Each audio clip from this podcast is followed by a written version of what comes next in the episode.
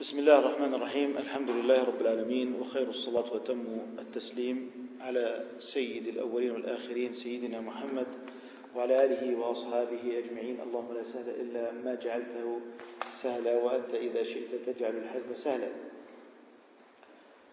تحدثنا في المرة السابقة عن الصيغ أو معاني الصيغ التي تأتي من فعللة، فقال إنه يأتي اسم العمل من العين، كقولنا قمطرت الكتاب فأصلها من القمطر،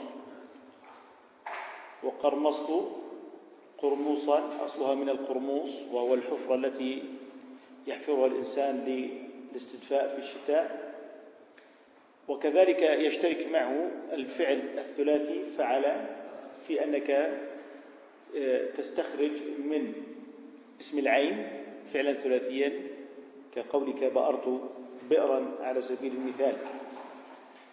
ثم تكلم عن معاني الخاصة بفعل، وهي الإنالة والأخذ، ويستمر الآن في الحديث عن معاني صيغة فعل في البيت الثاني عشر. من يقرأ البيت الثاني عشر؟ عثمان. واجمع وفرق وأعط وامنع أن وفوه واغلب وفوه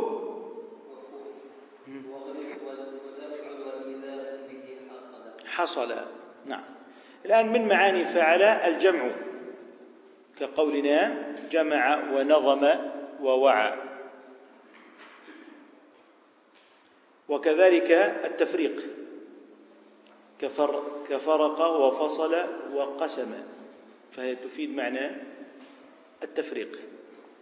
وكذلك وأعطي، كمنح ونحل ووهب، فهي تدل على معنى الإعطاء.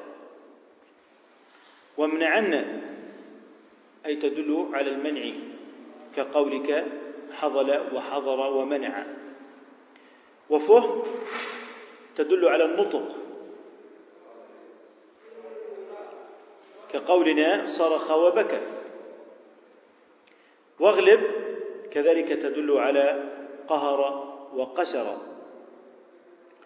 ودفع أي معنى الدفع، كدرأ وكف ودفع. وإيذاء به حصل، أي به الضمير يعود على فعل، كقولهم لسع ولدغ.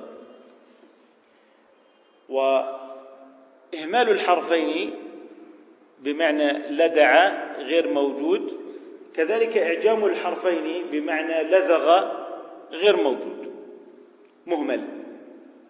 والمهمل هو ما يخالف المستعمل في لغة العرب. فمثلا تقول إن العرب عندما وضعوا كلامهم جاءوا إلى الحروف مثل الزاي والياء والدال فوضعوا لها زيد، وأهملوا أن يضعوا ديزا ديزا إذن ديز من المهمل لم يوضع أصلا، هذا نسميه المهمل. لذلك نقول لدع بإهمال الحرفين الأخيرين غير موجود، مهمل. وكذلك بالإعجام كذلك غير موجود، لذغ، فهو من المهمل. إنما المستعمل هو لدغ ولذع، لدغ ولذع. البيت الثالث عشر ممكن تقرأ يا خالد. به تحول وحول به تحول به تحول وحول واستقر وسر واستر وجدد وأصلح وامنع. طيب، الآن استمر في الحديث على معاني فعل، ونحن قلنا إن ابن زين في جهده الكريم في شرح اللامية أنه شرع شرح معاني التصريفات، شرح معاني التصريفات. فهنا يقول إن معاني التصريف فعل تحول، كقولك رحل وذهب ومضى. وحول كقلب قلب رداءه وصرف ونسخ، وكلها تتضمن معنى. نعم. وكذلك واستقر، سكن وقطن وثوى، تفيد معنى الاستقرار. وسر، أنواع السير، رسم وذمل وجمز، وهذه ضروب من المشي، أنواع مشي الرسيم مثلا، نوع من أنواع المشي وهو حسن المشي في الإبل الرسيم. وكذلك جمز، جمز الفرس أي وثب، وجمز الرجل أي أسرع في المشي. إذن من الفعل فعل يدل على اللي هو السير، ما يدل على السير. وكذلك يدل على الستر، قال واستر كستر، معنى الستر، وحجب وخبأ.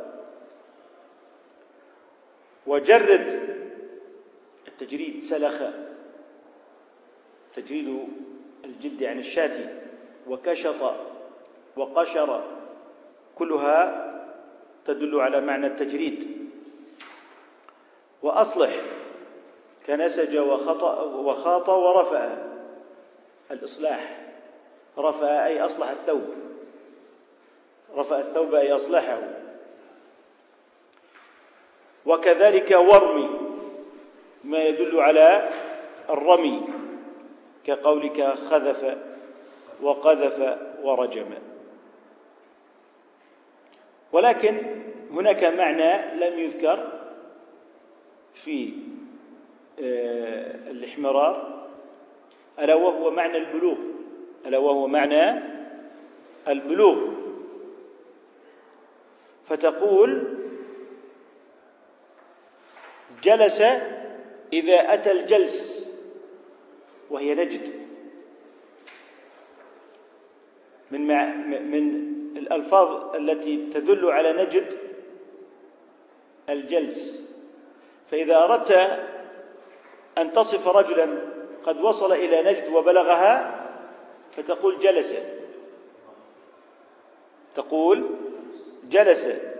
وكذلك قولك عرض، إذا أتى العروض وهي مكة،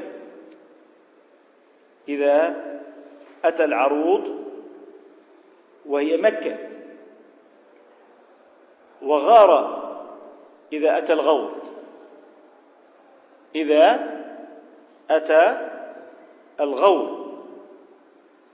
إذن هنا إضافة على ابن زيد فيما يتعلق بمعاني فعل، ألا وهي البلوغ، ألا وهي إيه؟ البلوغ.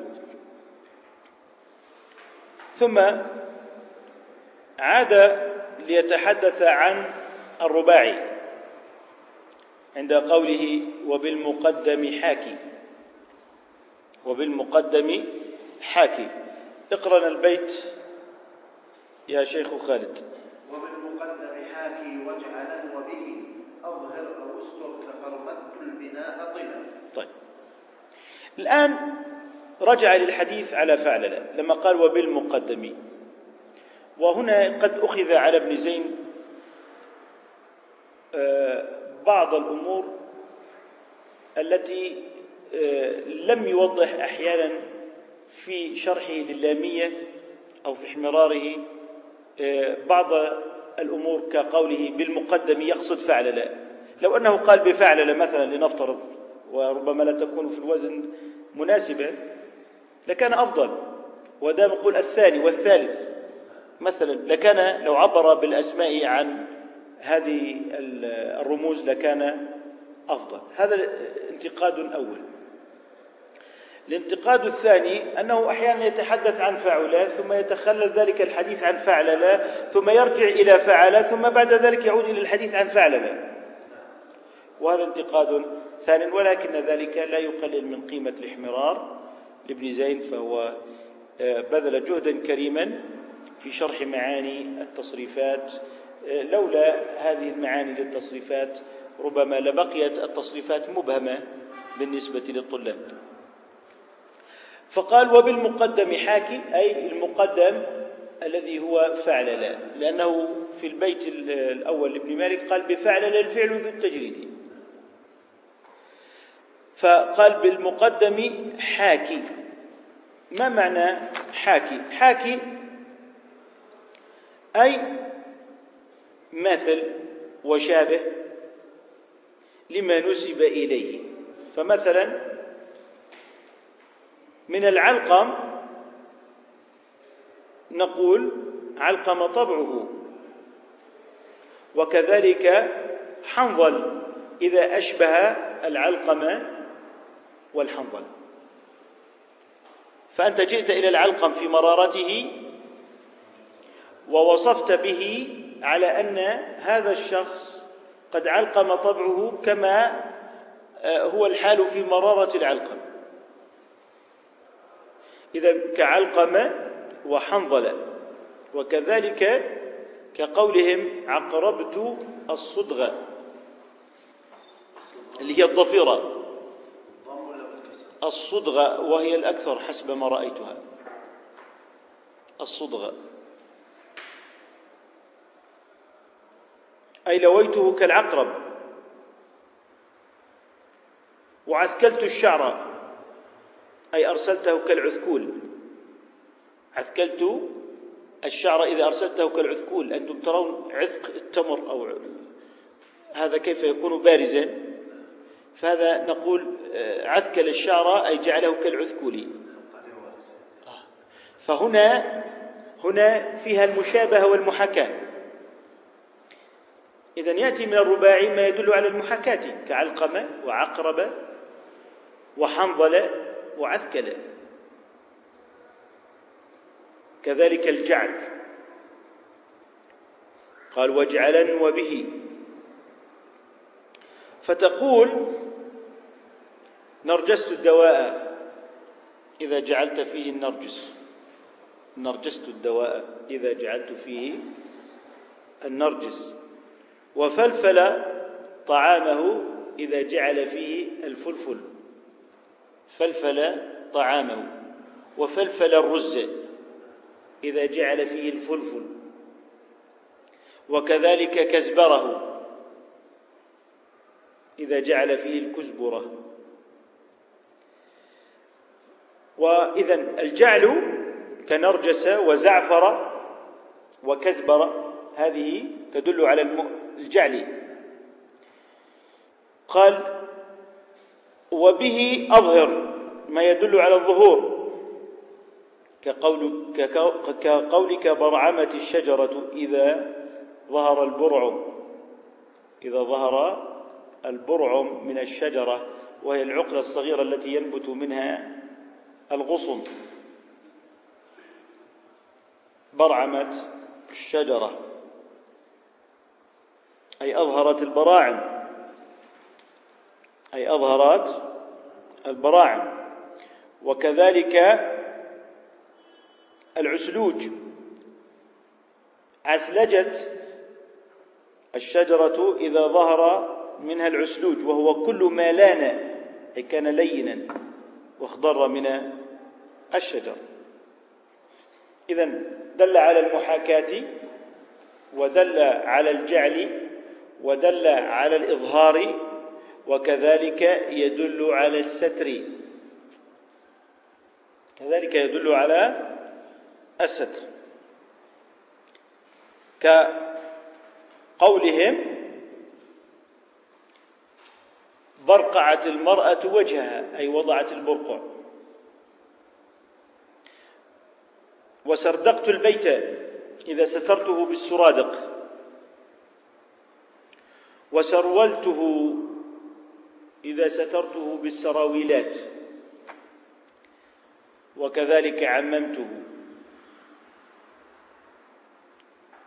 إذن جاء هنا ليتحدث عن معاني الفعل الرباعي وأنه يدل على المحاكاة كقوله علقم طبعه إذا أشبه العلقم، والجعل كقوله من الفلفل فلفلت الرز، وكذلك الإظهار كبرعمة الشجرة، أو الستر كقرمدت البناء أي طليته بأي شيء أو سترته بأي شيء.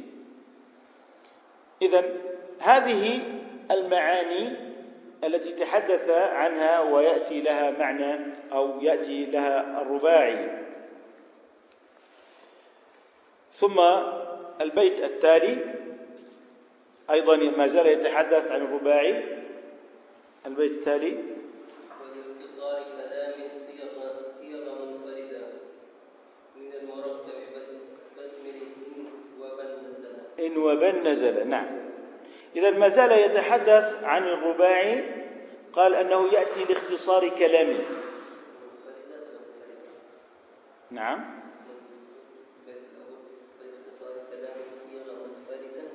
منفردا حال من صيغة. إذا أردت أن تقف تقول منفردة،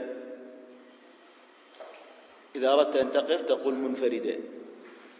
ولاختصار كلام صيغة منفردة من المركب بسمل إن وبن نزل، يعني أنك تحكي كلاما أو جملة من الرباعي على وجه الانفراد، وخاص بالرباعي لا يشاركه فيه الثلاثي،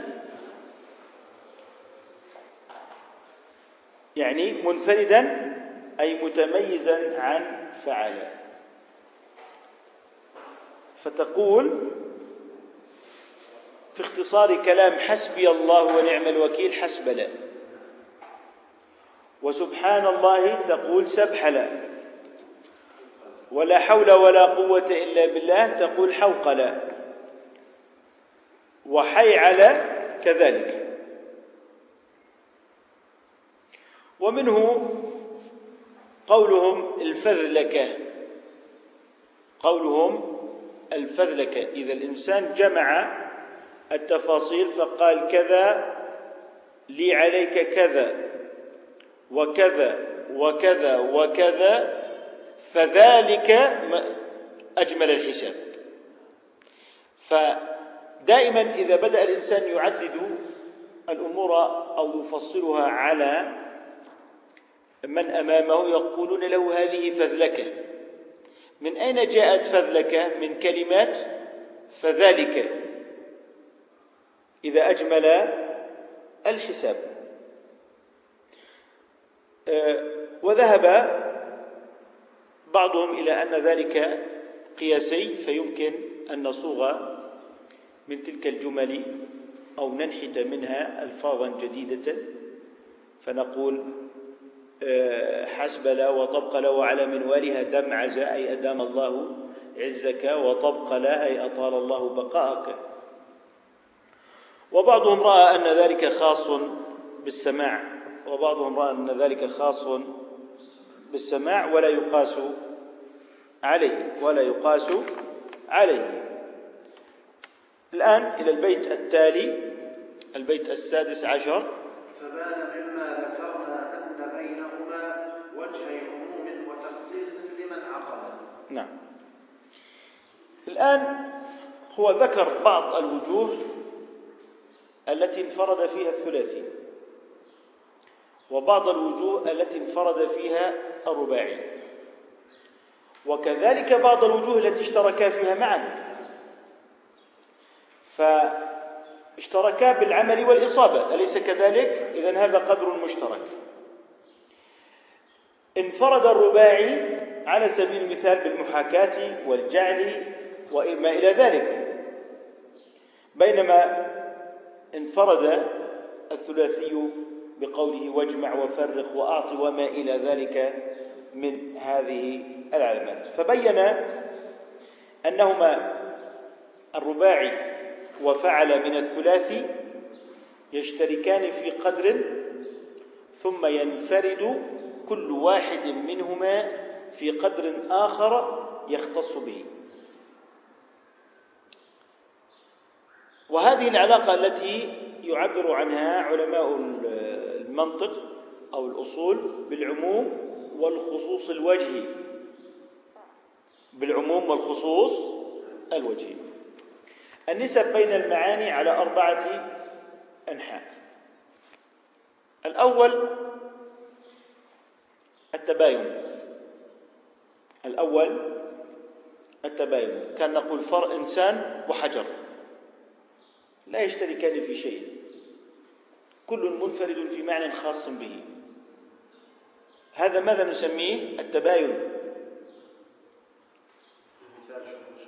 إنسان وحجر. الثاني التساوي، حيث لا يمكن أن ينفصل أحدهما عن الآخر، كما نقول الإنسان مفكر أو ناطق، فلا يمكن أن لا يكون ناطقا، فكونه إنسان من طبيعته أنه ناطق، هذا نسميه التساوي. أما العموم والخصوص الوجهي مثل الإيمان والإسلام يشتركان في شيء وهو قدر من الإيمان وقدر من الإسلام، فلا يحدث الإيمان إلا ومعه قدر من الإسلام، ولا يحدث الإسلام إلا ومعه قدر من الإيمان. ثم ينفرد الإسلام مثلا بالأعمال الظاهرة كالصلاة والزكاة والصيام والحج، وهو ما عبر عنه بأركان الإسلام، أو ينفرد الإيمان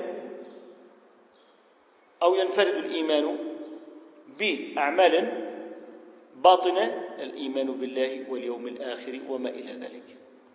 إذن اجتمعا في شيء ثم افترقا، كل في اتجاه يختلف عن اتجاه الآخر، وهو ما يعرف بالعموم والخصوص الوجهي.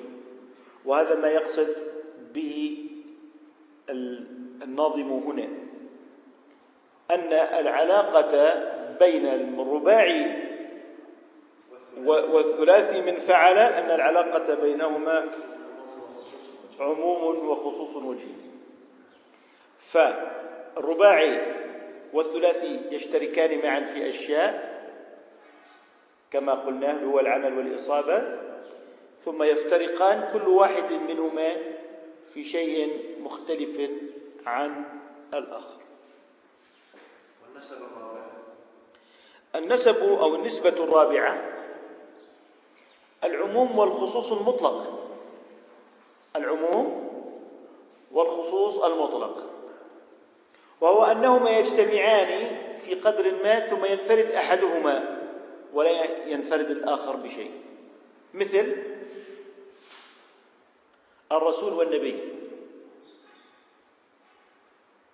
الرسول والنبي، فالرسول والنبي كلاهما مشتركان في الوحي، وأن كليهما موحى إليه من الله، ويختص الرسول بأنه ناسخ لشريعة سابقة أو بعث إلى قوم بأعيانه أو قوم معينين، فتبين أنهما يشتركان في دائرة ثم ينفرد الرسول في معنى. بناء عليه يكون النبي أعم من الرسول، بناء عليه يكون النبي أعم من الرسول، فكل رسول نبي وليس كل نبي رسول. لذلك يكثر أفراد الأنبياء بالنسبة إلى أفراد الرسل، لأن العلاقة بينهما عموم وخصوص مطلق. هذا معنى قول الناظم: فبان مما ذكرنا أن بينهما وجهي عموم وتخصيص لمن عقل، فاجتمعا في العمل والإصابة، وانفرد الرباعي بقوم من عند قوله بالمقدم حاكي، كذلك انفرد الثلاثي من عند قوله أن البذا إلى عند نعم ورمي من نبذ. الآن رجعنا إلى نظم ابن مالك في تصريفات الفعل فعل. تفضل.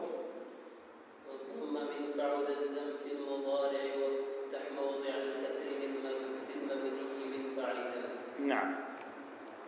الآن بدأ يتكلم عن التصريفات، فقال: والضم من فعل الزم، عليك أن تضم المضارع في عين فعل، فتقول فعل يفعل، كرم يكرم، شجع يشجع، وهذا قياسي ومسموع أيضا، بمعنى لا يوجد فعل ثلاثي مضموم العين مضارعه على غير فيفعل، لا يوجد مضارع لثلاثي مضموم العين على غير يفعل. ربما يتساءل أحدهم هناك لبب يلبب مثلا، هذا مسموع وموجود، نقول له القاعدة صحيحة ولا تنخرم، لأن يلبب ليست من لبب، إنما هي من لبب، إنما هي من أين؟ من لبب، ومن ثم هي على القياس، وهذا يكون من باب تداخل اللغات، يكون من باب تداخل اللغات. إذن المضارع من فعل يكون على وزن يفعل. كذلك من فعل، فإن القياس يكون على يفعل، شرب يشرب، لعب يلعب. إذن هذاك مضطرد، فعل يفعل مضطرد، فعل يفعل قياسي، وإن ثبت من فعل إن ثبت من فعل على غير يفعل فهو مسموع، حتى نميز بين ما هو سماعي وبين ما هو قياسي. إذن إذا كانت العين مكسورة في المجرد الثلاثي فإن القياس أن تفتح في المضارع الثلاثي، واضح؟ فإن القياس أن تفتح. آه إذن قال وافتح موضع الكسر في المبني من فعل. طيب الآن لم يذكر المضارع في عجز البيت، وكان لو أنه أراد أن يذكر قال وافتح موضع الكسر في المضارع، لكنه لم يذكرها هنا، وهذا ما يعرف في البلاغة بالاحتباك. ماذا يسمى؟ الاحتباك، للعلم به في الصدر حذفه من العجز، ومثاله قوله تعالى يقول الإنسان يومئذ أين المفر. ما الجواب؟ كلا لا وزر، لم يجبه عن المفر، إلى ربك يومئذ، فكأن النص جعل الإجابة جوابين يدلان على سؤالين، وجعل سؤالا يدل على جوابا، فكأنه سأل أين المفر وأين الوزر وأين المستقر، فأجاب لا مفر ولا وزر ولا مستقر، فإذا ذكر السؤال أولا حذف عليه الجواب، وإذا ذكر الجواب ثانيا حذف السؤال عنه، وهذا هو الذي يسمى بالاحتباك، فذكر جوابين وسؤال، والأجوبة دلت على الأسئلة المحذوفة، والسؤال دل على الجواب المحذوف.